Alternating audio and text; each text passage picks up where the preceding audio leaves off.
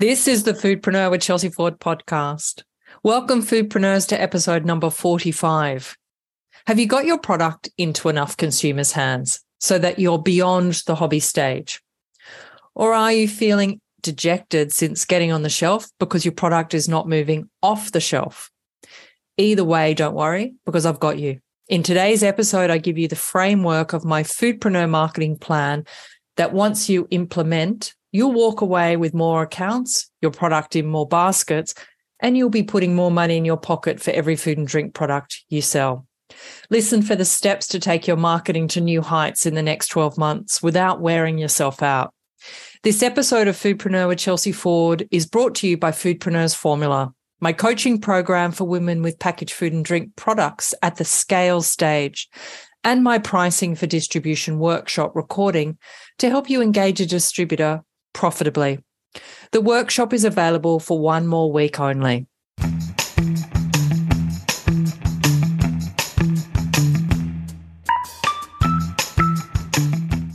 Hi, I'm Chelsea Ford, former industry sales director, award winning food and drink business expert, head coach of the acclaimed coaching program for women, Foodpreneur's Formula, and your host for this, the Foodpreneur podcast. If you're a packaged food and drink brand owner, tune in with me each week and walk away knowing how to land more accounts, how to get your product into more consumers' hands, and how to price correctly for wholesale, with or without distributors. In each episode, I'm going to tap into my three decades of experience leading sales, marketing, and money teams for big and small food and drink brands to give you coaching tips that will help you take your business to new heights without the overwhelm. I know what works and I know what doesn't. So I'm going to share with you industry tools and insider knowledge that are next to impossible for small businesses to access. And I'll dive into my little black book to bring you interviews with hard to reach industry specialists, experienced foodpreneurs, and wholesale buyers who will help you solve those pesky industry specific problems like distribution that I know you've been losing way too much sleep over. So roll up your sleeves, foodpreneurs, because you're about to enter a no fluff zone.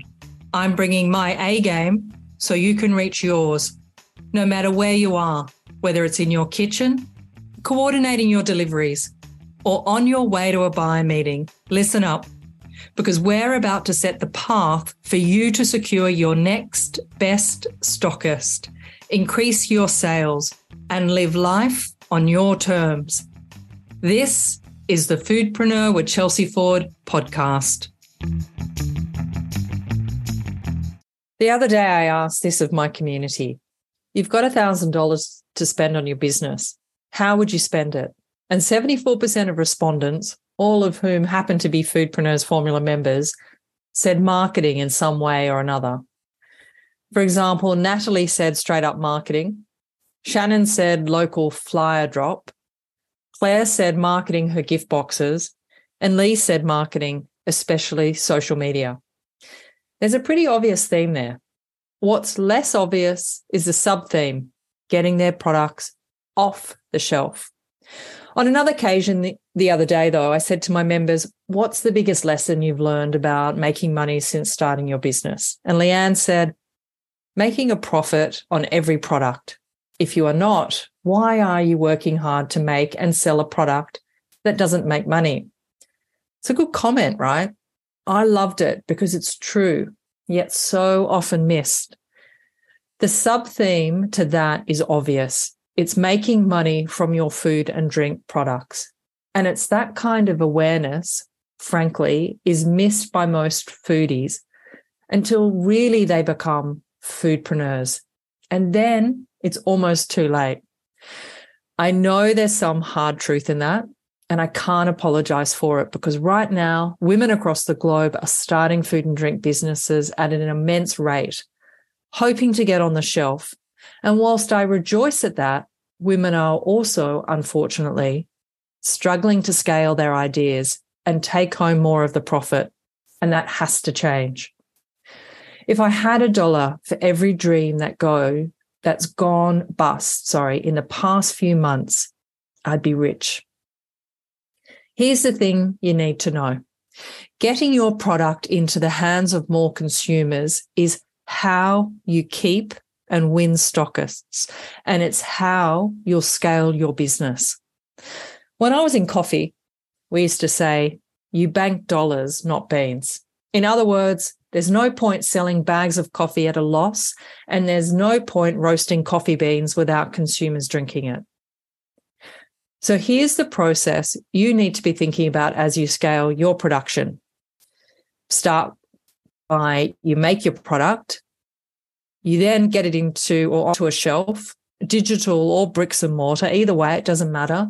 The process still applies. Thirdly, the consumer finds out about your product. Fourthly, your consumer becomes interested in your product. Fifthly, the consumer wants or needs your product. Then the consumer buys your product. And lastly, you put more money in your pocket for every product you sell. It's quite simple, right? Let's just break that down for a sec, though.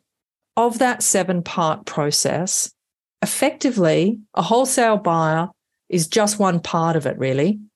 Point two getting on the shelf. Every other part is attributable to you and your consumer marketing. If your problem is not getting enough product into enough consumers' hands, then listen up for how to think about your consumer marketing by understanding this acronym AIDA awareness, interest, desire, and action. As a formidable foodpreneur who is backing herself, you are, right? Your job is to drive your consumers to become aware of your product or your category, generate interest in it, develop consumer desire to know more, more about it so that they ultimately take the action of buying it. I coach all about that inside Foodpreneurs formula and help my members move their consumers from the top of the marketing funnel, where there's no consumer awareness, through to how to get their consumers to take action and buy their product. There's no prizes for having the best tasting product if it's the best kept secret. You know what I'm saying? Stop keeping it the best kept secret and get it off the shelf. Sure, look, there's lots of moving parts to marketing, but here's a few to think about in practical terms. How many SKUs do you have? And does that number translate to the number of facings you have on shelf? This is called brand blocking. Google it. Secondly, what is your brand message and is it speaking to your niche or your niche? Or are you going too wide and wasting your resources trying to attract everyone? You know what happens when you don't stand for something? You fall for everything. What's your pricing strategy? Does it price you out of the market? And lastly, what sub sales channel do you sell through? And do those stockists reflect your target consumer and where they shop? These types of questions get answered when you have a winning, formulaic marketing plan. And truth bomb here, they'll also determine how long you'll last in the marketplace. So now you know getting on the shelf and understanding how retailers work is the end of the very, very beginning phase. The next phases are the hardest, but yet they're the most rewarding strategically. I spoke to a foodpreneur last week and she makes frozen treats. Her business turns over about 2 million in revenue. And whilst she's got a great business, she's really tired. In some locations, she uses a distributor in other locations, she delivers direct into store. She's been in business about a decade. And while sales into store, the push, are good, the pull, demand for the product by consumers, could do with some more strategic work. Strategic for two reasons. One, to make the most of when people buy her type of product and plug the gaps for when they don't. This is predominantly a summer winter thing. And secondly, to spend money where she's going to make money and to budget thoroughly for the activity so she can afford to do it properly, including measuring the results and reinvesting more of the same or culling activity that no longer makes sense commercially for her. I'm working with her to map her next 12 months marketing plan so her product flies off the shelves. How about you? Are you one of the many, many foodpreneurs who've got your product on the shelf, but it's not moving? A hot sauce maker I've been working with for about four years once told me that getting on the shelf was only the beginning, and the amount of focus and attention required to build a successful food and drink brand and not an expensive hobby was actually really overwhelming. She's right. There's a lot to consider. And at times that can be all encompassing.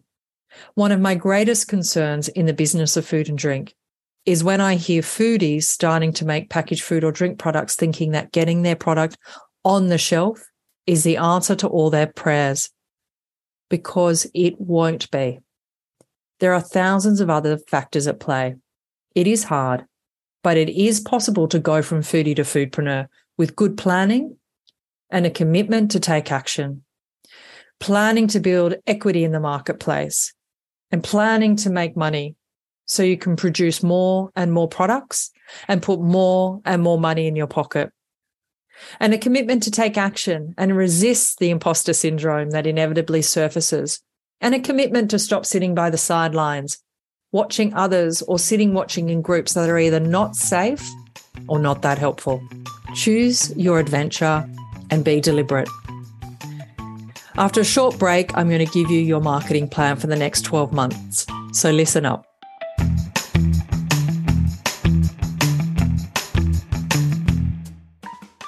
I know how difficult it can be making money in food and drink, especially right now. Foodpreneurs say to me, Chelsea, why should I pay a broker and a distributor? They also ask if I engage a distributor, there's no money left over for me. What should I do? These and other questions are fundamental to scaling a packaged food and drink business. Engaging a distributor to help you sell more product and put more money in your pocket only accelerates when you start understanding margins, promotions, and sales support three fundamental aspects of doing business successfully with a distributor as your sales partner. Getting your product into more consumers' hands isn't as easy as clicking your fingers, but it is easier when you understand a distributor's business model and how they make money. You can use hope as your sales strategy or pray a distributor will take you on, only then to be disappointed because they didn't live up to your expectations of delivering incredible sales results. But they didn't because you weren't prepared to work with them in the way that gets the most from them. I know because I've engaged and managed distributors for years, and I know how frustrating it is dealing with them. And that's why I invited Haysam Bajani, founder of boutique food and beverage brand partnership and distribution company Cartel & Co to teach with me and help you price correctly for distribution. The workshop took place live in July, and I'm now offering you the replay and the 11 page workbook with the pricing formulas to keep so you can refer to them in your own time and finally take your business next level.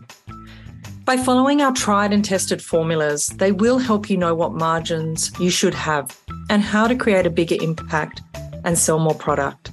Find the link to the distribution pricing workshop in the show notes or go to femalesinfood.com and find it under the resources tab on the menu bar. And just so you know, this offer is only available until the end of 2022, and I'm doing it to help you access food and drink business expertise at a fraction of the investment you'd ordinarily have to make because of how tough it is in the market, economically speaking, right now.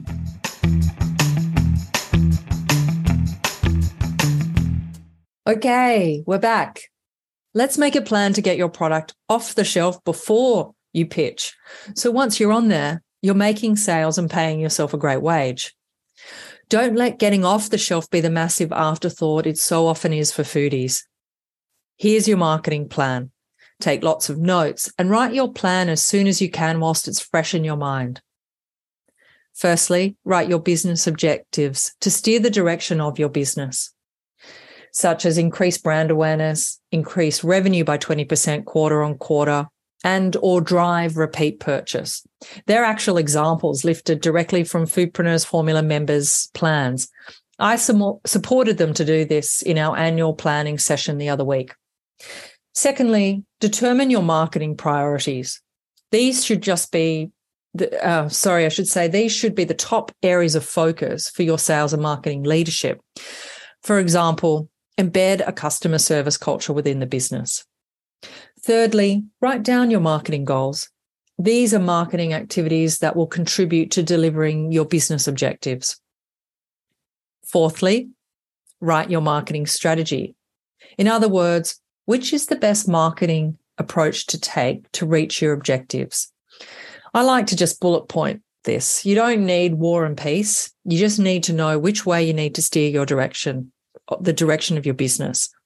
And an example of this from one of my bigger clients is review and determine marketing mix of product, price, place, and promotion. The good old four P's of marketing. Fifth, do a thorough SWOT analysis. You can find SWOTs everywhere on the interwebs. If you don't know what it is, Google it. and remember, opportunities and threats are external to your business and need to be viewed as such. Sixth, decide what marketing channels you should be in. These are determined by who your consumers are and where they hang out.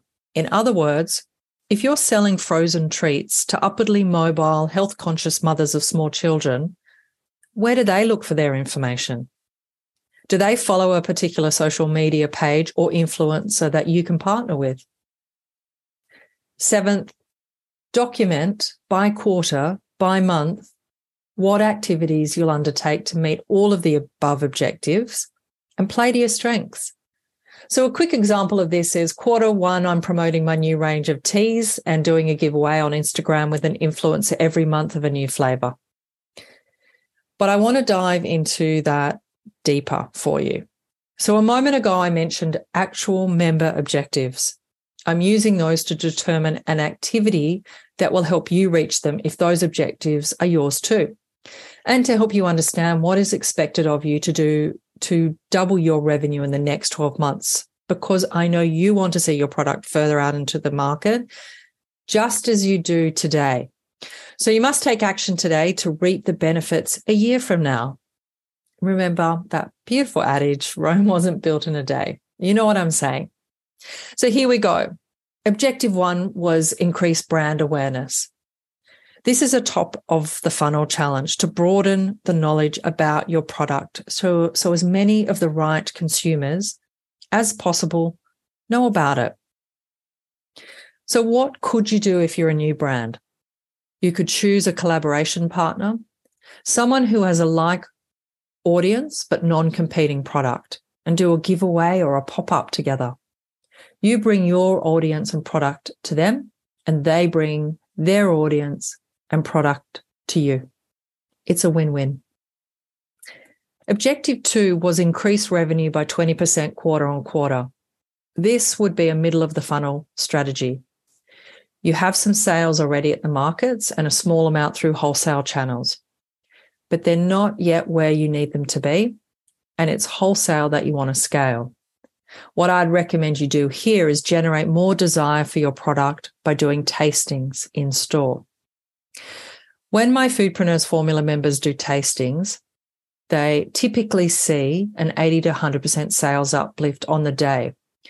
Although I must admit, due to the current economic challenges, one of my members was telling me the other day that her results are normally that, but right now she's seeing results more like 30 to 50% sales uplift.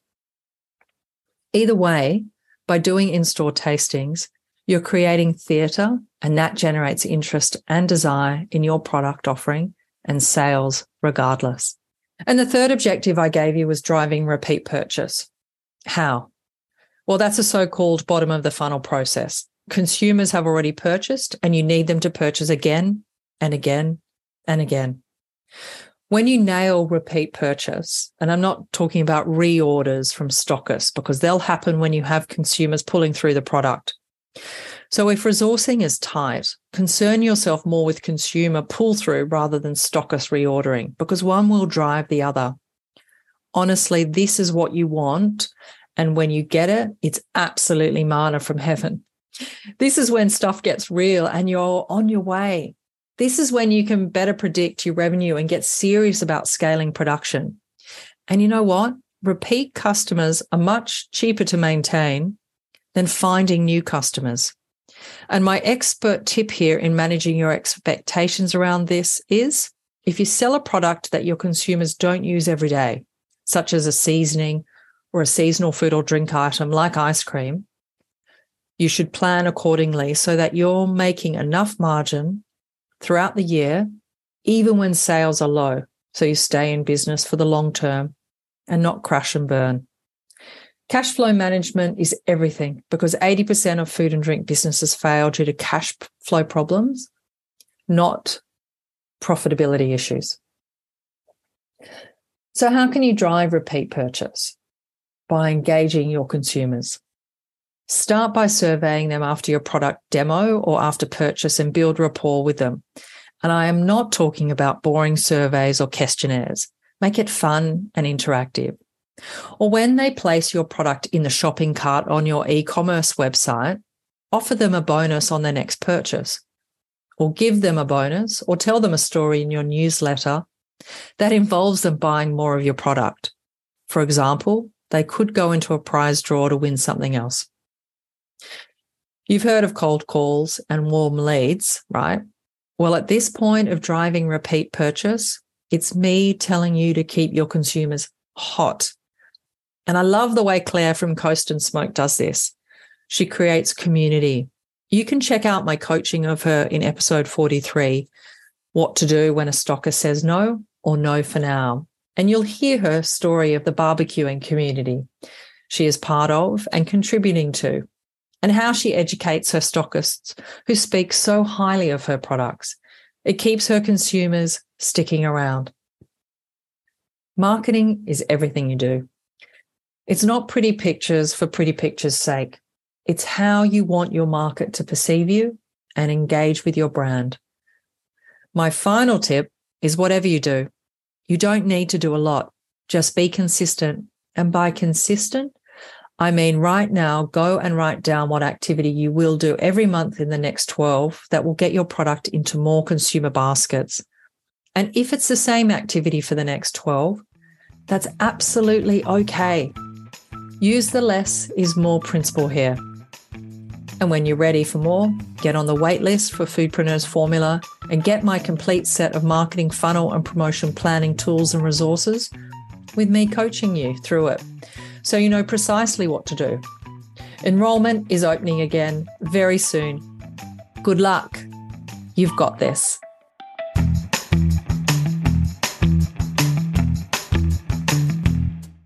Okay, that's your scale strategy for today. Thanks for listening. I hope you found today's insights valuable and you're ready to implement what you learned so that you land more accounts, get your product into more consumers' hands, and put more money in your pocket for every food and drink product you sell. I'd like to ask you now to help me help more women in food and drink live life on their terms by giving me an honest rating. Five stars would be lovely, but that's up to you. Write a review and subscribe to the Foodpreneur podcast on your platform of choice. The more you provide feedback and share the word about Foodpreneur, the more I know what you find helpful. The momentum builds and it becomes easier for me to help even more foodpreneurs scale. So thank you for taking a moment to do that. I truly appreciate it. And I look forward to chatting with you again next week for another episode of Foodpreneur with Chelsea Ford.